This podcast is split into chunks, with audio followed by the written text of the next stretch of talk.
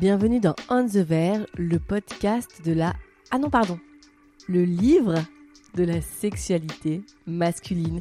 Et oui, ça y est, nous sommes euh, mi-avril et On the Verge, le livre est sorti après des mois de travail.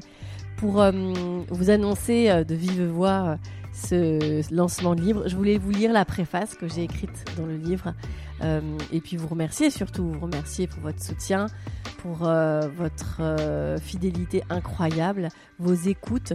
C'est ce qui euh, m'a motivé euh, de dire oui à la maison d'édition pour écrire ce livre et surtout euh, c'est ce qui m'a porté pendant des mois et des mois. On the Verge est un podcast que j'ai créé fin 2018. Il est la somme de plusieurs envies et de réflexions personnelles. En premier lieu, le constat de l'hypocrisie prégnante chez la plupart des hommes qui ne se parlent pas entre eux et vivent leur intimité et leur sexualité en projetant une image confiante et positive à la société qu'ils finissent par croire eux-mêmes. Les nombreux professionnels de la santé sexuelle avec qui j'ai pu m'entretenir et quasi tous mes invités me l'ont confirmé. Les hommes n'osent pas poser de questions ni avouer leur vulnérabilité, que ce soit en matière de non-performance, de soucis de santé sexuelle ou de l'expression de leurs fantasmes, de leur envie et de leurs pensées limitantes relatives à la sexualité. Puis en deuxième lieu, mon intérêt très marqué pour l'humain et sa complexité, en particulier dans sa façon de vivre sa sexualité, qui cristallise beaucoup d'interdits, de violences et d'incompréhension. La sexualité fascine, enflamme et divise. C'est un des sujets sur lesquels tout le monde a son mot à dire. Le sexe est universel.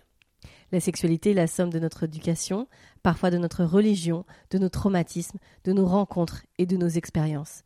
Elle permet à certains de s'exprimer et de se trouver, pour d'autres elle est secrète et difficilement apprivoisable.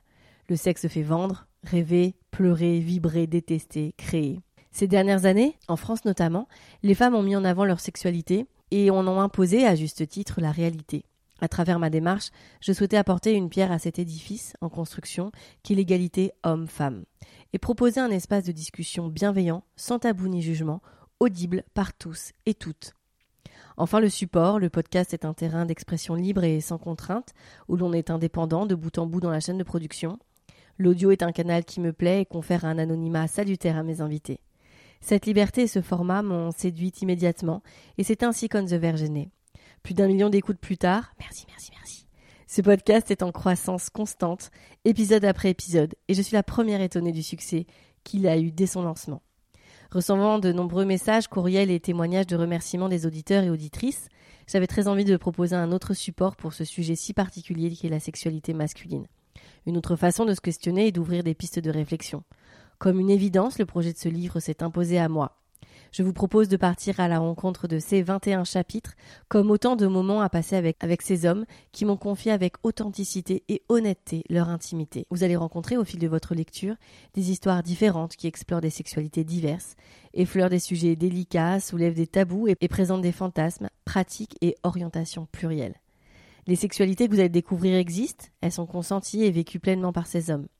Loin de moi l'envie de faire des généralités, mais si je devais relever quelques points communs aux hommes avec qui j'ai eu le privilège de parler, ce serait l'importance de la pornographie dans leur vie comme première approche de la sexualité. Pour certains, cela a été bénéfique en palliant le manque de discussion avec un adulte référent et en faisant office d'éducation sur un sujet souvent limité à des cours scolaires sur la reproduction. La pornographie en a abîmé d'autres, en créant certains traumatismes, ou dans une moindre mesure en, initiant certaines tendances et fétiches lorsqu'ils sont devenus actifs sexuellement. À mon sens, la pornographie devrait être expliquée aux plus jeunes qui se posent des questions, surtout avec son accès facile et très peu encadré via Internet.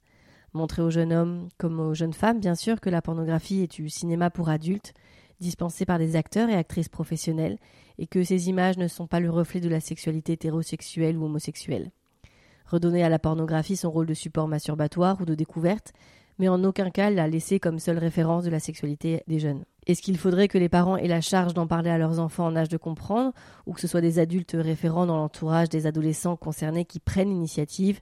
Ou encore est-ce que le rôle de l'éducation nationale de proposer un échange sur le sujet? Je n'ai a priori pas la réponse, n'ayant pas analysé la portée de chaque option proposée. Toutefois, je crois au dialogue et à la levée des tabous dans les cercles familiaux, tout comme à la capacité des adolescents à comprendre et à ouvrir la discussion. En 2022, arrêtons la fausse pudeur et l'hypocrisie. Il n'y a pas de sexualité meilleure qu'une autre, il n'y a pas de vérité. Chaque sexualité est un chemin personnel, évolutif et une réflexion qui nous appartient. Certaines de ces rencontres vont peut-être vous parler, d'autres vous émouvoir ou vous interroger, peut-être même que certaines seront difficiles à comprendre. Dans tous les cas, soyez ouverts et indulgents, laissez-vous porter et avec moi, venez à l'écoute active et bienveillante de ces hommes qui offrent comme rarement une parole libre pour une immersion totale et sans tabou dans leur intimité. Je vous souhaite une excellente lecture.